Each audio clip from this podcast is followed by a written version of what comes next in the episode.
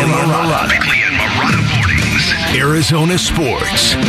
The local sports leader. Bickley Blast.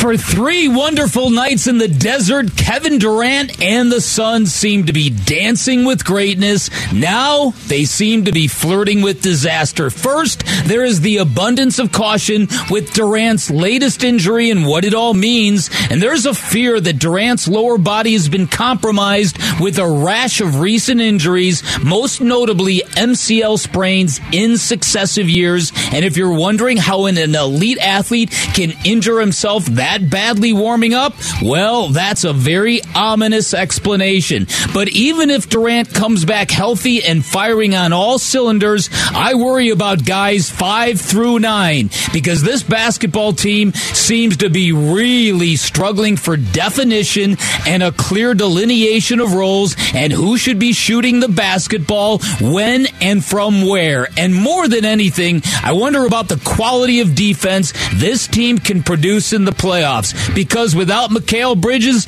man, is this team susceptible to opponents with multiple perimeter threats. You saw it last night when Chris Paul was attempting to guard Steph Curry, and at one point in front of the television cameras, Curry looked at Chris Paul and said, This ain't 2014 no more. For Suns fans, that's kind of a good thing. We don't want it to be 2014. That was the dawn of the worst basketball we've ever seen. But we don't don't want to spend the next three years on pins and needles, do we? Waiting and praying for something as simple as a healthy basketball team?